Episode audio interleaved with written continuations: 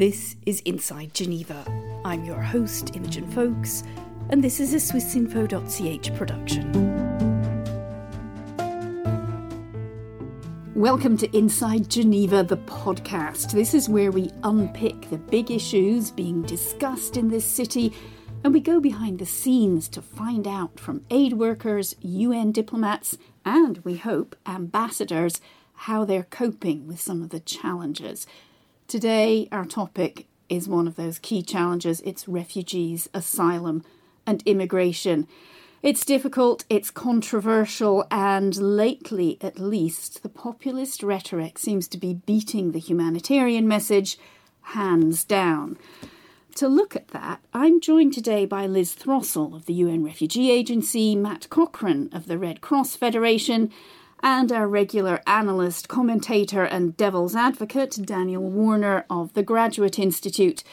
But before we start our discussion, let's have a listen at just what aid agencies today are up against when it comes to populist rhetoric. I mean, when you have 15,000 people marching up and you have hundreds and hundreds of people and you have two or three border security people that are brave and great. If you allow hundreds of thousands of people mm. to enter the territory of the European Union without control, without check. Does it give the opportunity for the, the terrorist organizations to send their terrorists to Europe? Yes, it does. Sicuramente i colleghi ricorderanno Nigerian mafia, drug smuggling, prostitution, rapes, and homicide in Palagonia that cannot be forgotten. When people say, well, look, Nigel, what about children? Well, actually, we've seen before many that came who were supposed to be children uh, actually were sort of 33 year olds and looked like they'd, they'd be quite good in the rugby scrum. You wouldn't believe how bad these people are. These aren't people, these are animals. Most of that rhetoric, apart from the last pretty chilling comment, you can actually see why it's persuasive this is the kind of thing it clearly that is winning votes. We heard there from the United States, from Italy, from Hungary, from the United Kingdom. Liz, your message at the UN Refugee Agency is pinned to fundamental, we thought, values, but you seem to be losing out. Are you doing something wrong? Well, we, we do stress those fundamental values, but what we also do is we stress the humanity and the individuality of the people who are concerned. You heard them talking about influxes and masses and animals, really dehumanizing language. What we've got to do, and I think we've probably got to do better, that's absolutely clear, is really step up our own rhetoric, our own positive rhetoric to really make the case why people should care, why people should listen, and why people should act. Matt caring, generosity, but there, there's no evidence that these things are vote winners. Um, I mean, the language is incredibly emotive, is it? I think what's what strikes me about listening to those clips is that it, there's not there's nothing factual in there. It's all about emotion. It's all about painting um, immigrants, migrants as as the other, as dangerous.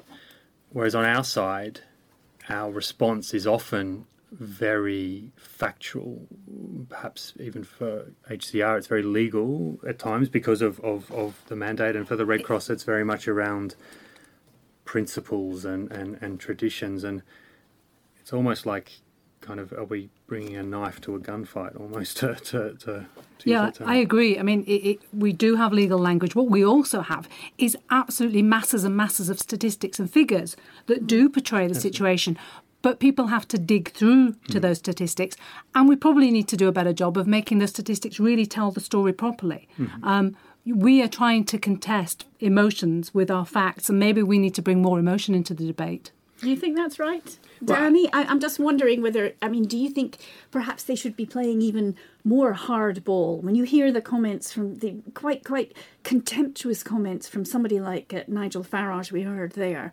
should they be really calling this out more clearly? The question is who's calling out? UNHCR, the Red Cross, both of them have a certain legal authority. What they don't have here is a political authority. And I think back to Sergio Vieira de Mello, when Sergio worked with the Vietnamese boat people, there was also a certain charisma. It wasn't just movie stars, it was Sergio. I think of Madame Ogata, who was saying, this has got to be something that we have to do. And I feel that there's not enough push, you say hardball, uh, against this kind of rhetoric and just saying, no, you have a legal obligation, you have a moral obligation. This is the way it has to be. And I think that's something that's missing in the dialogue today. But you talked about Sergio Vieira de Mello, Sadako Ogata. They were working at times when I feel there was a more receptive audience in governments. I mean, we had Bill Clinton and Tony Blair go to war in Kosovo, basically for the sake of refugees. Now, what we see, and this could be coming uh, in the next few weeks or months, is suggestions from Washington in particular that billions in funding for aid agencies, UN aid agencies, will be cut. Also, presumed for the Red Cross. Does that does that worry you too, Liz and Matt? Yeah, it hangs over us. I mean, you're talking about us having or not having moral authority. I think one of the things that we really weigh up, we struggle with, is that we want to remain true to our principles. We want to remain true. But there's some really difficult decisions to be made that we, if we don't have the money, we're not going to be able to help people at all. So and if you call them out, do you risk getting less money? Is that part of the that's part of the calculation. It absolutely is. I think it is something that we have to take on board there are lots of discussions, lots of work behind the scenes. I mean, a lot of countries that, that are our big funders that give us money are also countries that are also um, putting forward this kind of rhetoric. So it is, in a way, a bit of a split personality on behalf of those countries. We're trying to navigate that. I think it's it's very difficult. You were making reference to the earlier days of Sergio Vieira de Mello. I think the problem for us now is that it isn't sort of a bipolar world. It isn't the democracies and the authoritarian governments, and we could go after the authoritarian governments because we had right on our side. We've now got to sometimes try and call out countries that have democratically elected governments but have very sort of populist uh, leaders. So I think that has complicated it, and, and I think we're working our way through it. We, we, we haven't found the, the right solution. But I think what we have to keep at the forefront of our mind at the UN Refugee Agency is we have to do what we think is in the best interest of the people that we work with and for, and that's refugees and displaced people. Matt, you wanted to come yeah, in there. I think, I mean, we were talking before, right, about have the rules changed, have the goalposts been moved? And I, I think the rule book has been completely, in some regards, been completely ripped up. And maybe it's up to us to, to realise that, and that the, the, the rules that we've, some of the rules that we follow, or some of the approaches that we've taken are no longer applicable. I mean, I think there are some non negotiables. I think I think we have to continue to insist that humanitarian need has to be, sit above or outside of, of politics, right? I think once yeah. we give that up for dead, then then probably mm-hmm. the game is over and the price will be paid not by us, but but by the people who really can't um, who really can't afford uh, to get by without without help. But I think you know do we start needing to come back to your point, Liz? Do we start needing to find our own rhetoric? Do we need to be slightly more bombastic? And maybe not in a sense of picking a fight because of the realities, the political and financial realities, but there are a lot of people out there, I believe. I, I absolutely feel this. They're in my family who, who, who are confused about this issue, who may not share the sentiments that, that we have sitting here in Geneva or sitting where we sit on the political spectrum, but haven't t- totally given over to the other side, to the to the less tolerant, the the more crueler kind of view on this debate. I think but we're, but we're not putting an argument forward to them because we're coming to them with statistics and with and with you know recalling uh, responsibilities under international law, and these are not evocative points that are going to move the needle one one bit. I wouldn't think. I mean, I two points. First, the rule book has changed. I mean, you have a convention, 1951 Refugee Convention which was after the Second World War. They tried to change it a little bit. Now we have a global compact on migration, which is soft law. In other words, we've gone from certain obligations, treaty obligations, to soft law, which certain countries, important ones, have not signed. But the second about the confusion of getting the message across without getting personal. The Secretary General of the United Nations is the former High Commissioner for Refugees. Shouldn't there be leadership coming from the United Nations on this issue? Because when you see the refugees, the migrants, you're asking who's in charge of this? Is each country in charge or are they working together? And there have been situations such as the Vietnamese boat people in the 1970s when the countries agreed we would work together. You'll take this number, you'll take this number. What we see now is increased nationalism where there's no cooperation. The situation with the open arms boat is a perfect example all the countries are doing individually, but there's no cooperation. That's not a change in the rule book. That's a change in multinational multilateralism, and it's dangerous. But how do you get past that? I mean, you know, I think many people in Geneva were very pleased when Antonio Guterres became Secretary General, somebody with the absolutely pure humanitarian pedigree. Okay, some politics as well, but really a humanitarian pedigree behind him. But he started that job at a time when a, a very senior aid official in Geneva told me they aid agencies, UN aid agencies, don't know who to talk to anymore. I mean, has has Guterres ever been to the White House? I don't think so. Government leaders are just not so interested anymore. As you said, Danny, they are they are looking at uh, at their voters and seeing what wins them votes. But the point about getting the message across, that's what I'm saying. Who's going to get the message across? Is it the agencies, such as the Red Cross or UNHCR? Is it leadership? Who, who is who are we all looking for? Someone to say to Mr. Trump, Mr. Salvini, someone to say that's enough. I have a counter argument. It's not the argument that I'm saying that's important. It's the person who's saying the argument, and your two organizations have the moral authority to get that message across. I think it is a challenge, and I think that's one of the reasons why we try to, to work with sort of partner organisations or, mm. or, or, partners to really sort of diversify the voice. Because the danger is we're always within our bubble. We have the message, messages that just resonate with people who hear them time and time again. And what we really need to do to, to get out beyond that bubble is, is to really diversify the way we present our arguments, the people that we work with you're talking about sort of the, the, the UN. The UN is, is it's the member states as well, isn't it? And I do think the governments, the member states, they have to take responsibility for, for really sort of looking at these issues. So I think, you know, for us, it's really about trying to um, get out of our bubble, diversify our messaging, and try and make it stronger. But we're not there yet. You know, I think we feel, I certainly feel, there is a compelling message to speak to that anxious middle it may be there's a political cost to it, and I'm interested to hear, Liz, particularly what you think. You know, are we prepared to sort of say to governments, look, it's not for us to tell you how to manage immigration. I mean, there are constraints, and you should meet those constraints. And when you step outside that, then we need to speak up strongly. But let's talk about how you treat people. Let's talk about how you treat migrants. And, and what I see conflated, and, and going back to that package, Imogen, was we're mixing up controlling borders with with punishing people.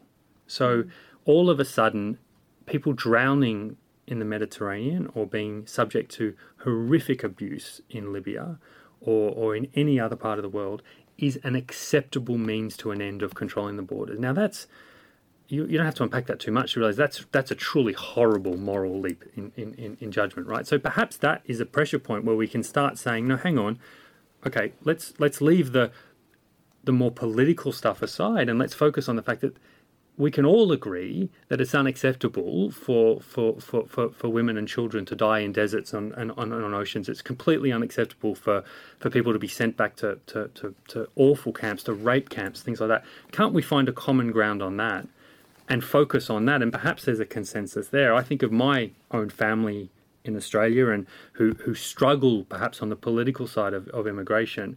But I know when I bring that conversation to this point around the inherent dignity, as, as you said, of every single person, you can begin to see that you're making a little bit of room.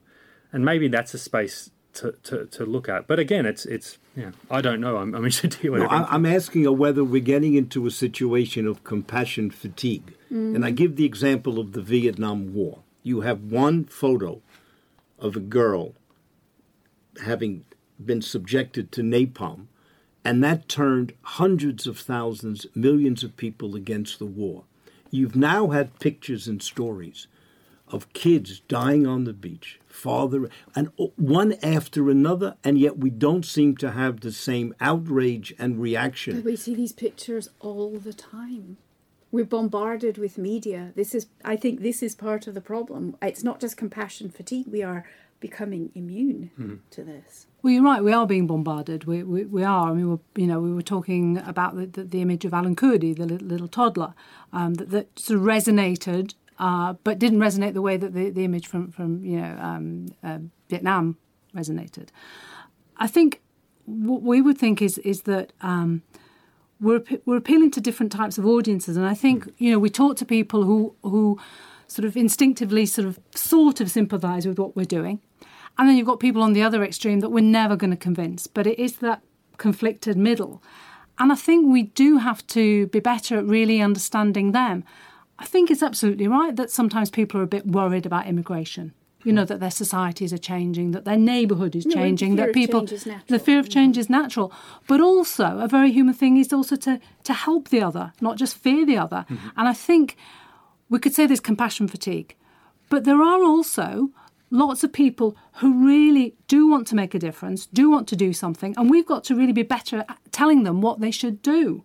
Um, you see the inspiring example of the, the, the younger people, the climate change activists. Yes. That is very inspiring. And so I'm sure that's something we can build on. I don't think we need to be depressed and think all is lost. I think we've got to be realistic. But I think we've got to sort of say, this is what we believe in, this is what we're doing. And we need to, to not just say to people, this is terrible. We need to give them ways of actually changing the situation, giving them proper calls to action so where they can really do something. I still think a lot of this, although you can do communication to large number of people, I still think there's a leadership issue involved. I mean, we're all dealing with countries that have changed.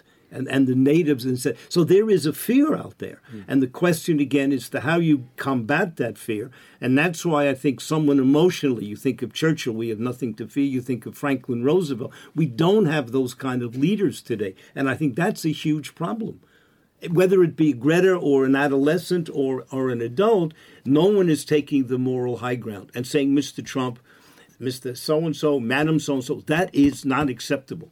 That's not our values. That's not what we stand for. And having people listen to that and follow, not with statistics and facts, as mm-hmm. you said before, as an emotional thing to give people confidence so they're not worried about these invasions, people taking their jobs, and all the rest. I think it was easier back in the day of Winston Churchill, though, for him to get his message across because literally it was just the BBC, wasn't it? Let's face it. And now you've got No Twitter. You know, Twitter. You know, I mean, I'm sure he would have been an absolute star on Twitter, but you know, it is much harder. And we, we, you know, it's too easy just to blame social media, but we are operating in such a different world, mm-hmm. politically, socially, culturally. Yeah, I think that I think that's true. I mean, I think I come back to what you talk, said about politicians with vision and Sergio Vieira de Mello and so on. And at the moment, you get this feeling that we're living in a time where politics has become quite quite narrow and mm-hmm. nativist and nationalist and I don't want to say all these words are really wrong but as you said Matt if it comes to how people are treated if the language then leads to you know encouraging people to be treated badly we have a, a problem the humanitarian values of the planet have a problem Absolutely. I mean, again, we the game's almost up, right? I mean, I think. I mean, that's a bit probably a little bit dramatic. Dramatic, but once we start accepting that that it's acceptable for people to be mistreated or not helped, that it's an acceptable means to a political end or a policy end to just to leave people to drown in the Mediterranean or to separate families or to, to, to not provide basic protections to children, then then I mean, it's almost unconscionable, right? Thinking back even even five or ten years ago, And to criminalise people who try to help them as Yeah. well. absolutely, which Oh, we haven't yes. even got to Yeah. yet. But this again is is concerning that Yeah. we have we have international law, uh, international maritime law about Mm-hmm. rescue at sea, but some countries south of here have said, well, no, if you go into the waters and, and, and sail a boat in there and, and rescue people, we will prosecute you. it's also not on the humanitarian sector hmm. to completely solve this either, right? And I think hmm. we, I, I completely agree with Liz that we need to be much more, much stronger, much braver, and we need to get out of our heads and get out of our books and actually stake a moral, defensible position. But a humanitarian organisation has never solved the problem. We, we're there because because Not there's an the absence political of a problem. No, exactly. No, we're- Separate the political from the humanitarian. no. But I mean, it's it's you know I think of our president Francesco Rocca, who who's been a strong advocate from his time as he still is as president of the Italian Red Cross, and really was one of those first voices on the shore, going back a number of years and talking about the dignity of the people arriving and. And he talks about this move towards the criminalisation of groups in, I think, a really compelling way. And, and he makes the point that, like, imagine if governments asked firemen to assess the uh, the status of people in a burning building. I mean, that That's completely unacceptable, and that's exactly what we're talking about now. And the most important thing is that the people are getting assistance, that people are getting support and care when they wouldn't otherwise. And and and if that means that we say something, then we say something. And oftentimes that means that we we we keep mum. But as long as we feel that the people who need help are getting help, then that's I guess the north star. Now, whether that's happening all the time, sure, but. I think it's a debate that uh, is going to go on and on and on, but it's all we've got time for for today. Thank you all very much, Liz Throssell, Matt Cochrane, and Danny Warner, for joining us. A reminder you can send us suggestions for what we should talk about in the next podcast. Find our contact details on the Swiss Info website. Thanks very much for listening.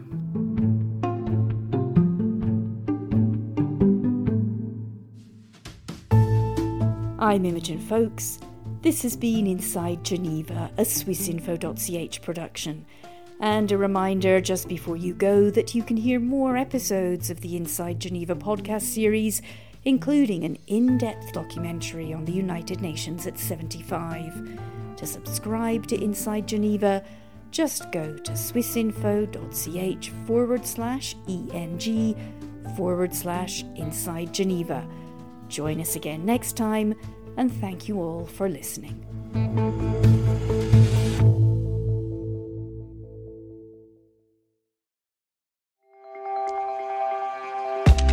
Discover science and innovation in Switzerland with the Swiss Connection podcast.